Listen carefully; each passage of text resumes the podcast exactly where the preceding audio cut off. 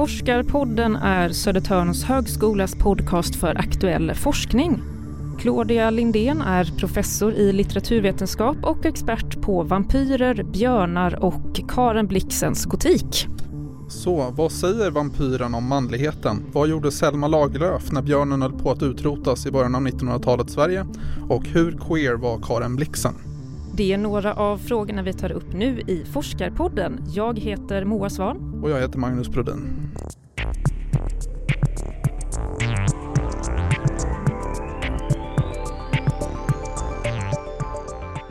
Det är alltså Karin Blixens gotiska berättelser som ligger i fokus för Claudia Lindéns forskning. Det som etsat sig fast i det kollektiva minnet av Karin Blixen handlar inte alltid om hennes författarskap utan om den film som skildrade hennes liv och kom ut 1985. Karin Blixen spelas av Meryl Streep och filmen hette Mitt Afrika.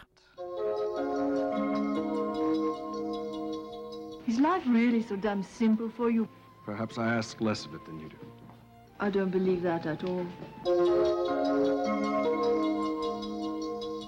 Next time you change your mind, you do it with your money. Karin Blixen var ju då en, eh, en dansk kvinna. Hon är född 1885. Hon är typ jämngammal med Virginia Woolf, så ungefär samma liksom, tidsperiod som börjar skriva när hon är ung men eh, kanske inte så himla seriöst och sen så då så, så blir hon väldigt kär i en svensk kille som heter eh, Hans Blixen men det blir inte så att hon gifter sig med honom utan hon gifter sig med hans bror. Och gör väl det, kanske inte av, av enormt stor kärlek utan för att hon vill eh, komma iväg och på ett äventyr och han vill också iväg. De hittar varandra liksom, tror jag i det där. Att de, och så köper de då med hennes familjs pengar så köper de en kaffefarm i, i Afrika, i, i Kenya. Den var aldrig särskilt väl eh, placerad den där kaffefarmen utan den låg alldeles för högt upp så att det var hela tiden ganska svårt. Det blev för kallt, kaffet frös. Eh, så det gick inte så bra för den där kaffefarmen och hennes familj fortsatte liksom att skicka in stödpengar i det där och det här äktenskapet också då eh, var väl inte heller så där jättelyckligt och det är då också lite oklart huruvida han gav henne syfilis eller inte. Hon ådrog sig syfilis. Eh, hon... Vilken bror är det vi pratar om nu? Eh... Bror, eh, vad heter det, Bror Blixen. Okej, okay, som hon gifter sig med. Ja, ja. han heter Bror. Mm. Han heter Bror Blixen. Och han gav henne eventuellt syfilis, eventuellt inte. Ja, alltså hon fick syfilis. Ja. Eh, men han var aldrig på sjukhus, det var däremot hon. Så då, mm. Men alla säger alltid att han gav henne syfilis. Eh, men jag tycker att han borde ha behandlats för det också. Så att, men hon fick syfilis, någon gav henne syfilis. Eh, de levde ganska promiskuöst liv där nere. Det var väldigt så liksom mellankrigstiden eller här, det här är ju då precis, precis efter första världskriget. Under det glada 20-talet i kolonierna, i de brittiska kolonierna så var det nog så att alla hade väldigt mycket relationer med alla. Bror har definitivt väldigt mycket olika relationer med andra och Blixen inleder så småningom en relation med en eh, engelsman som heter Dennis Finch Hatton som hon sen då har en relation med eh, då. Också lite sådär av och på, men, men ändå under de år hon är där. Och eh, delvis på grund av brors vidlyftiga liv så vill hennes familj, de vill att hon ska skilja sig från honom för att de då som ett villkor för att de ska fortsätta stödja farmen. Eh, men hon går inte med på skilsmässan då så att de förblir gifta fram tills lite senare när han till slut vill gifta om sig och då skiljer de sig. Hon skriver en del saker när hon är där nere men de blir liksom inte, det är inte så att hon försöker få dem publicerade, det är lite oklart att förstå när man backar och försöker förstå hennes författarskap. Därför det är absolut så att hon har skrivit tidigare. Hon sitter och skriver en del saker, framförallt de sista åren när hon börjar förstå att det håller på att gå liksom dåligt för farmen. Då diskuterar hon också i brev med sin bror att ja, vad ska jag göra och sådär liksom. Och säger att ja, men vi gör det som vi syskon brukar göra när vi, när vi är oroliga och inte vet vad vi ska ta till. Liksom. Då skriver vi. Nej, men och sen, så, sen så händer då två saker eh, eh ganska snabb följd och det ena är att hon då att farmen definitivt går i konkurs kurs. Eh, delvis kanske också som en följd av, av eh, vad vet jag, börskrascherna, jag vet inte. Men i alla fall 29, 30, 31 där så, så, 30, så går den i, i konkurs och hon bestämmer sig för att flytta därifrån. Och redan när hon börjar och när hon befinner sig i den här processen att packa så dör också Dennis Finchaton i en flygolycka. Så han begravs där på eh, hennes marker men sen så kommer hon då tillbaks till Danmark eh, och då så flyttar hon in hos mamma. Hon har gått i konkurs, hon är utblottad. Alla släktingarna tycker att hon är helt hopplös. Man bara vräkt ner pengar i det här projektet. Eh, hon är inte längre gift. Hon är liksom, ja, hon, hon är helt enkelt verkligen, det är dags att starta om. Och då sätter hon sig och plockar fram de här novellerna och sätter ihop då det som blir Seven Gothic Tales. Karin Blixen skriver alltså Seven Gothic Tales på engelska, inte danska som är hennes modersmål. Både språket den var skriven på och titeln var tänkt att placera in henne i den tradition som Claudia Lindén nu menar att hon hör hemma i, den gotiska. Hon ger den efter att ha provat med lite olika titlar så ger hon den också titeln Gothic Tales för att liksom tydligt att knyta an till ett brittiskt liksom, litterärt arv. Men grejen är att hon får den inte utgiven i England utan genom kontakter och delvis slump så får hon kontakt med en förläggare som också har kontakt med Book of the Month Club i USA och det är där den kommer ut. Och den blir otroligt framgångsrik. Så att väldigt snabbt så blir den såld över hela USA och jättepopulär och, och först därefter så kommer den ut i England och först ett år senare så kommer den ut i, i Danmark. Och då har hon efter att ha provat lite olika översättare så bestämmer hon sig för att översätta den själv till danska eller skriva om den helt enkelt på danska. Och det är den, sen, den praktik som hon i princip gör med alla sina böcker. Några, en roman, Vedergällningens vägar, är skriven på danska först men annars så skriver hon alla böcker först på engelska och sen så liksom skriver hon om dem eller översätter dem på danska. Och det gör liksom att de danska böckerna de är förundransvärt lika texterna med tanke på att det är ändå två olika språk. Men ofta så innehåller de danska texterna några ord till, något litet ord instoppat här och där. Men vad är då gotiken för genre egentligen? Man brukar säga att den första gotiska romanen skrevs av Horace Walpole år 1764. Den hette The Castle of Otranto och i svensk översättning Borgen i Otranto. Andra gången Walpole ger ut boken så får den undertiteln A Gothic Story eller En gotisk historia på svenska. Och det är för att den också utspelar sig på medeltiden. Så att gotik här ska liksom för engelsmännen på 1700-talet liksom betyda medeltiden just liksom man ska tänka sig med de här katedralerna, den gotiska litteraturen är väldigt ofta historisk, den utspelar sig i någon oklar just medeltid eller förr i världen. Och, eh, men gärna då med kopplinget och det är ofta elaka, farliga munkar och annat i de här klostren och Men kan slotten. man, kan man säga att det är som Game of Thrones fast 1700-tal? Eh, Ja, det, det, ja och, nej. Eller Det är någon varför? sån här hittepå medeltid tänkte jag. Ja, du tänkte så. Hitta på medeltid. I, Game ja, of Thrones är väl lite så fantasy-serie på. HBO. Så det är lite vagt historiskt, gamla byggnader men, men det är också hittepå. Precis, det, det kan man säga. Man kan säga att, att, eh, att det är lite hittepå, kanske inte fullt så mycket hittepå i och med att Game of Thrones, ja, men Game of Thrones blandar ju liksom hejvilt mellan medeltid och vikingar och liksom så att de, de på ett ganska roligt och lite, lite romerskt också så att de blandar in en hel del av antiken. Så det är ju väldigt många vad ska man säga, stilideal från olika epoker som liksom blandas i Game of Thrones. Fullt så mycket blandningar är det inte i, i, eh, i gotiken men det är absolut så att det är en genre som har att göra med hittepå till skillnad från den, den historiska romanen som den utvecklar sig sen senare under 1800-talet som, som då är mycket mer så här tydligt det här hände det här årtiondet, det här var det här, det här specifika året var det här så är det här lite mer oklart och det Eh, den gotiska litteraturen har ju ofta inslag av övernaturlighet. Den gotiska kulturen kan också föra tankarna till filmerna om Batman. Det är mörkt, det finns en regnig känsla. Gotiken kan också bjuda på storslagna berg med stora borgar. Gotiken som genre utvecklas och förändras hela tiden, men med vissa drag som man kan känna igen. Man kan säga att just ja, men Batman även i en tecknad version är liksom gotisk. Man känner igen de här dragen. Men det finns också andra saker som gör den gotiska litteraturen intressant. Det är mycket könsöverskridanden, det är också en, en hel del queera inslag, det är naturligtvis eh, våld också men det är framför allt det här med att det är, det är en, en genre som består av liksom excesser och överskridanden och som hela tiden tänjer på något sätt gränserna för normer och annat. Och även om det sen slutar med äktenskap och liknande i slutändan så har, så är det ofta en genre som har så att säga lekt med och tönt de här gränserna. Och därmed så, så problematiserar den ofta sin tids eh, normer och ideal. När man började intressera sig för Karin Blixen i samband med den där filmen då på 80-talet så var ju frågan så här, men var hon feminist eller inte? Kunde man se eller var hon liksom, hon pratar så konstigt om kvinnor, hon pratar om det skillnaden mellan kvinnor och män och sånt. Och jag tycker att det blir så uppenbart att man ser när hon hennes sätt att leka med den här litteraturen, för det är klart att hennes texter inte är supergotiska, men hennes sätt att skicka små referenser in mot den här litteraturen, plocka upp vissa grejer. Man ser att hon skriver om, om samkönat begär till exempel, man ser att hon skriver om andra saker, hon skriver om överskridande mellan djur och människa till exempel. Det är också sådana saker, på det viset så problematiseras både föreställningar om genus och sexualitet, om vad en människa är. Och det här kan man på något sätt, tycker jag då, det är min tolkning, liksom att genom att liksom hålla upp henne mot gotiken som en bakgrund där allt det här finns så är det som någon slags liksom tapetmönster där man plötsligt ser att de här mönstren, hmm, det sammanfaller liksom.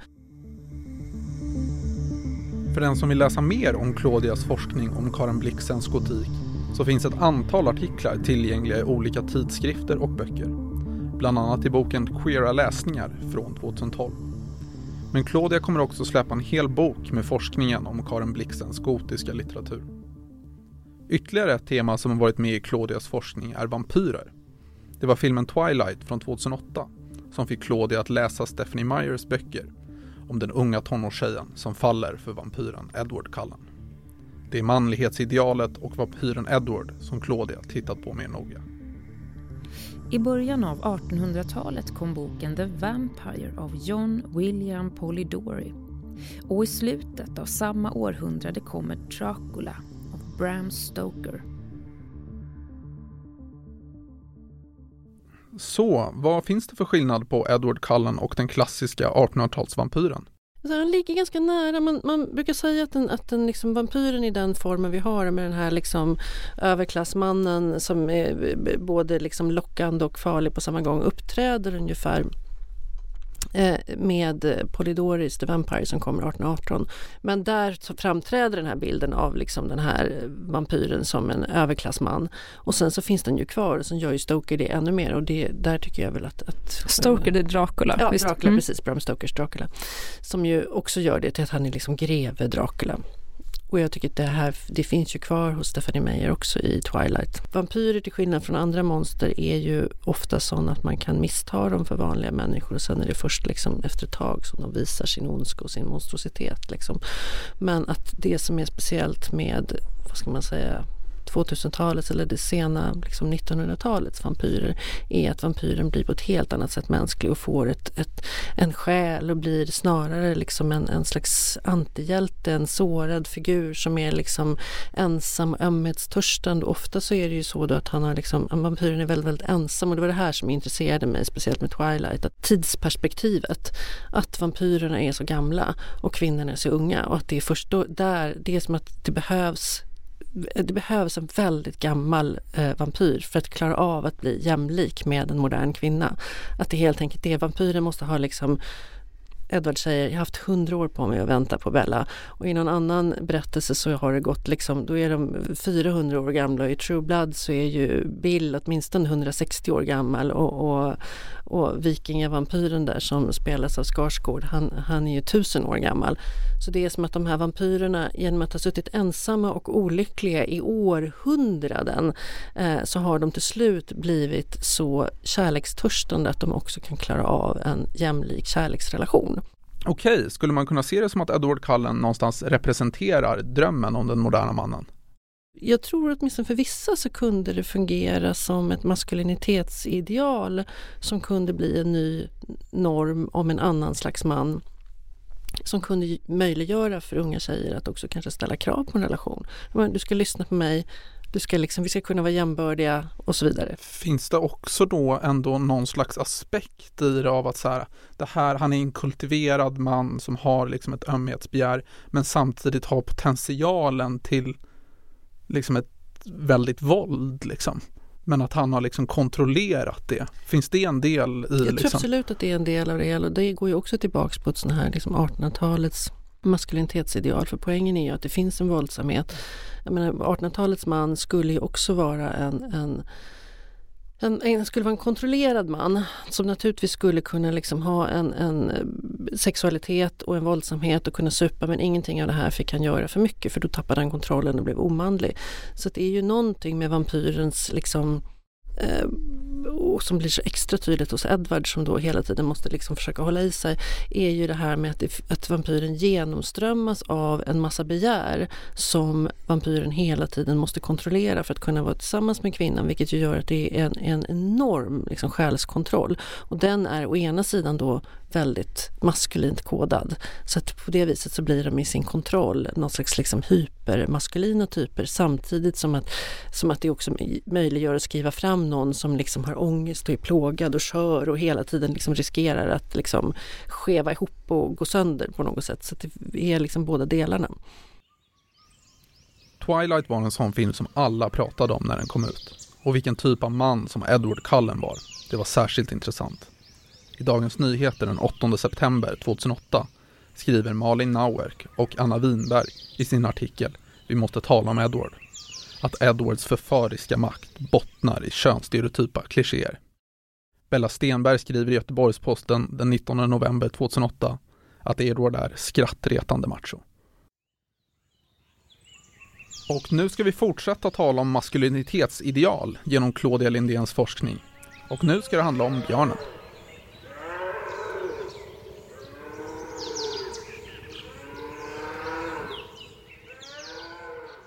Claudia är aktuell med en ny antologi med djurstudier som kom ut i januari 2022. Boken heter Squirreling Human Animal Studies in the Northern European Region med Claudia Lindén som en av tre redaktörer och hennes kapitel handlar om björnen. Det var när Claudia Lindén läste Karin Blixen som hon upptäckte hur fascinerande det var med föreställningar om just björnen. I Norden är björnen kopplad till jakten, frågor om nationalitet och det maskulina. Under sekelskiftet när Sverige förlorar Norge kommer det flera berättelser om just björnen. Då, när den riktiga björnen håller på att bli utrotad. Så det är som att när björnen inte längre har en fysisk närvaro eh, så är det som att man också kan plötsligt liksom släppa loss en fantasi om björnen och använda den till olika saker. Men samtidigt så finns det väl också väldigt gamla, eh, du nämner i din text eh, de här isländska gamla sagorna från medeltiden. Det finns liksom äldre tradition också, eller hur? Om föreställningar kring björn och också människor som går ut i skogen, blir en björn och Oh ja, men dels så finns, apropå, apropå det här med vampyrer och då också varulvar, så är det ju så att, att uh, det var faktiskt en etnolog uh, som heter Ella Odstedt som redan 1948 skrev en bok om svensk varulvsföreställningar. Otroligt fantastisk bok som nyutgavs här för ett par år sedan, hon lever naturligtvis inte längre, men, men som i alla fall visar då att vi har ju haft väldigt mycket sådana varulvsföreställningar kring... Det är en människa va, som är typ som en varg? Ja, Dum som, fråga kanske? Ja, men en, män, en ja. människa som, som, som då kan förvandla, ja, men poängen är att det inte bara till varg. Utan det det... Mån, fullmånen som är viktigare? Vid fullmåne, men det kan också vara vid andra. Men det här med, med att människan kan Liksom byta skepnad till ett djur är ju en sån ofta gammal liksom, folklig föreställning där man då var rädd för det. Och det intressanta då är om man tittar på Sverige är att det, det här är ju det vanliga är ju varg, större delen, men när man kommer ju längre norrut man kommer desto mer blir det en fråga om björn. Så att kommer man norröver så är de här typen av föreställningarna nästan bara kopplade till björnen och då är det både så att det kan vara fullmånen men det kan framförallt också vara så att någon kan stämma en björn, det vill säga förvandla en björn som den kan styra. Eh, man kan läpa björn, vilket är det uttryck som eh, Kerstin Ekman använder nu i sin senaste bok Läpa varg, som handlar om en, en äldre jägare som plötsligt blir liksom påverkad av att se en varg. Eh, så att han kommer nära den här vargen på olika sätt. Eh, men den här idén med att löpa varg, löpa björn, det är ett gammalt sånt uttryck för att liksom förvandlas till Eh, till ett djur. Och samtidigt så har vi också i Norden, eh, framförallt bland samerna då, så finns det ju, det finns helt enkelt en förkristen tradition som förmodligen också inte bara var bland samer utan i hela Europa, där man helt enkelt hade björnkulter. Det finns en fantastisk fransk forskare som har skrivit om det här, som, om, om då inte om Norden utan om, om Europa, men hur, hur, hur alltså björnkulter var någonting väldigt, väldigt, väldigt centralt och det är egentligen först, och, och kristendomen lyckas liksom inte heller riktigt bli av med det där. Utan kristendomen får verkligen jobba med att liksom trycka tillbaks de här björnkulterna. Men att sådana föreställningar som björnens bröllop och att man liksom då gör olika riter kring jakten, det finns med. Ceremonier kring... Men björnens bröllop har ju inte med giftermål att göra, visst? Nej, utan det är en del av, av en björnjakt men där man ändå också med något slags genusmönster ofta eh, går in med någon dans eller gör någonting eh, där man tänker sig att björnen, om björnen är en hane då är det en kvinna som ska göra någonting och var björnen är en hona så är det en man som ska göra någonting. Eh, och det här finns det spår av i, i det här Kalevala-eposet som är ett sånt här en samling gamla sånger som de satte ihop på 1800-talet. Så att det finns liksom i den nordiska kulturen så finns det liksom både folkloristiska föreställningar om förvandlingar till björn men det finns också gamla religiösa föreställningar om björn som, som är ganska, ja men som finns där och ligger och puttrar kring olika saker. Och jag tycker att det då var intressant att se hur, hur på något sätt det där är en klangbotten som finns med kring de här föreställningarna när man då vid sekelskiftet i Finland till exempel startar ett nytt sportföretag som faktiskt fortfarande finns som gör sportkläder och skor som heter Karro, som heter Björn. Just det. Ja. Och det, det, startades tror jag 1918 när de blev, och de har ju också öl som är extra stark öl. Så. Men de här liksom en hur, hur ett, ett företag som ska främja den finska nationalsporten bla bla bla, bla ja då kallar man sig för Björn mm. och har liksom björnsymbol. Att den här idén om att liksom både koppla till en natur som, har, som finns i de här liksom länderna men också en idé om, om styrka och övernaturlighet och även om man inte tänker religion så menar jag att det finns en klangbotten. Så jag tycker på det viset är det liksom Björnen är helt enkelt ett väldigt, väldigt intressant, mångfacetterat eh, djur med, med stora betydelser.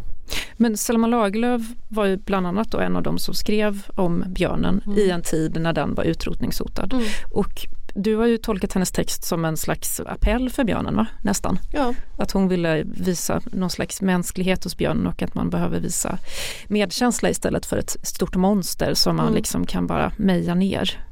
Eh, vad, vad, kan man säga om liksom den tiden? För mig låter det som att, jaha, är det då typ djurrättsaktivisterna vaknar? Ja, djurrättsaktivisterna hade ju vaknat ungefär mm, knappt ett halvsekel tidigare. De, de, djurrättsaktivismen sätter ju igång ungefär där i mitten på 1800-talet och en sån där jätte, jättekänd djurrättsaktivistisk bok är ju Black Beauty som handlar om en, om en häst som blir misshandlad och, och som det också har gjorts otaliga tv-serier och sånt på. Men det är ju en av teserna i, i då den här texten är att jag tror att det, är, att det finns stråk av djurrättsaktivism, absolut. Eh, och det finns också stråk av ett, av ett kristet moraliskt ställningstagande och det finns naturligtvis stråk av också av, av en slags darwinism eller postdarwinism att den här, att när hon skriver den här då precis 1899 eh, så har det ju också gått 40 år sedan, sedan Darwins bok och men, det har blivit mer och mer självklart att människan liksom är ett slags djur. Så att den här skillnaden mellan det djuriska och det mänskliga är inte längre eh, lika självklar. Den är inte heller att tanken att den kanske att människan är ett djur har också börjat sätta sig så den är inte heller så fruktansvärt kuslig och otäck utan den börjar mer bli en slags normal föreställning. Okej, okay. men om människan är ett djur har vi inte då också en slags skyldighet gentemot djuren? Så båda de här två texterna... Men inte Darwin också att liksom man ska vara topp i näringskedjan och, och, och är man liksom eh, Guds bästa djur så har man rätt att och liksom, ja, då är man ett rovdjur, liksom, att eh, mannen står över björnen för att man kan döda den och det har man rätt till för att du vet starkaste ska vinna och så vidare. Alltså Darwin sa ju inte riktigt det men det var ju så det, det man kan säga så att darwinismen har ju liksom använts på det viset eh, och där, där liksom den här första chocken på något sätt kommer av att ifrågasätta Gud och att, och att, liksom att, att då inte i en tidigare ordning som byggde på religionen så var ju människan högst i världen därför att hon helt enkelt var Guds avbild. Och när inte det längre var så, då var det som att det väldigt snabbt förvandlades till att jaha, men om människan nu var ett djur, ja, men då var hon det bästa djuret. Och så var hon det, det smartaste djuret och därför så kunde hon styra över alltsammans. Men det är ju en föreställning som liksom, det är inte exakt det Darwin säger.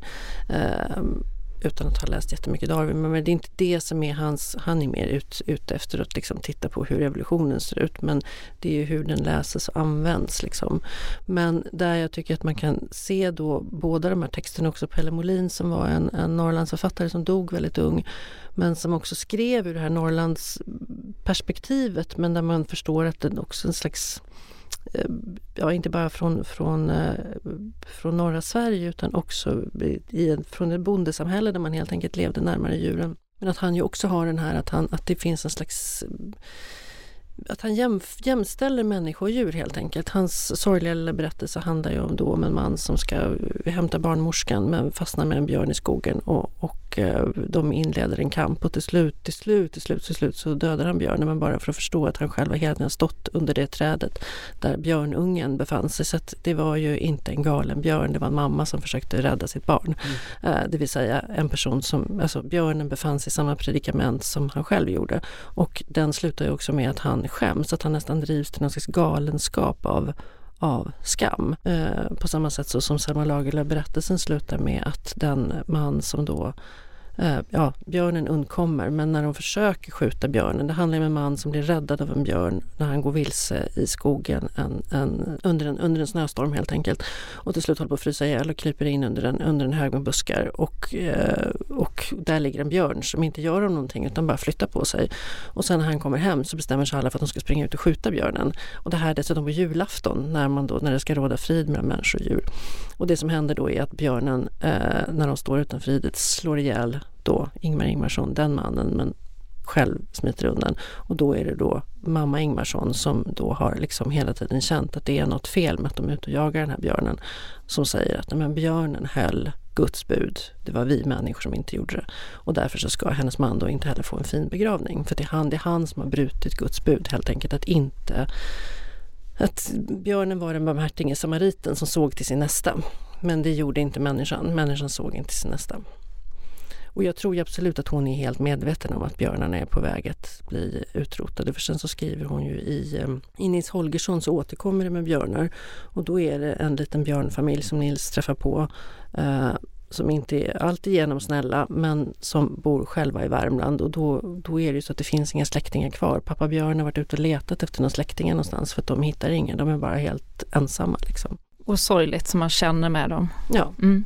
Men det är ju, jag tycker det är spännande med Selma Lagerlöf. Jag fortsätter alltid överraskas på något vis över allt som hon verkar ha varit med i. Hon höll ju tal också om kvinnors rösträtt och känns som att hon var med och petade i liksom allt som var viktigt under den tiden. Men, hon är också men, en hur, extremt bra författare, verkligen så att man kan bli förvånad när man kommer in i liksom, de där berättelserna. Det är helt enkelt alltid väldigt, väldigt bra. Om du får välja då Stephanie Myers eller Selma Lagerlöf? Oh, Selma alla dagar på året. då blir det Selma.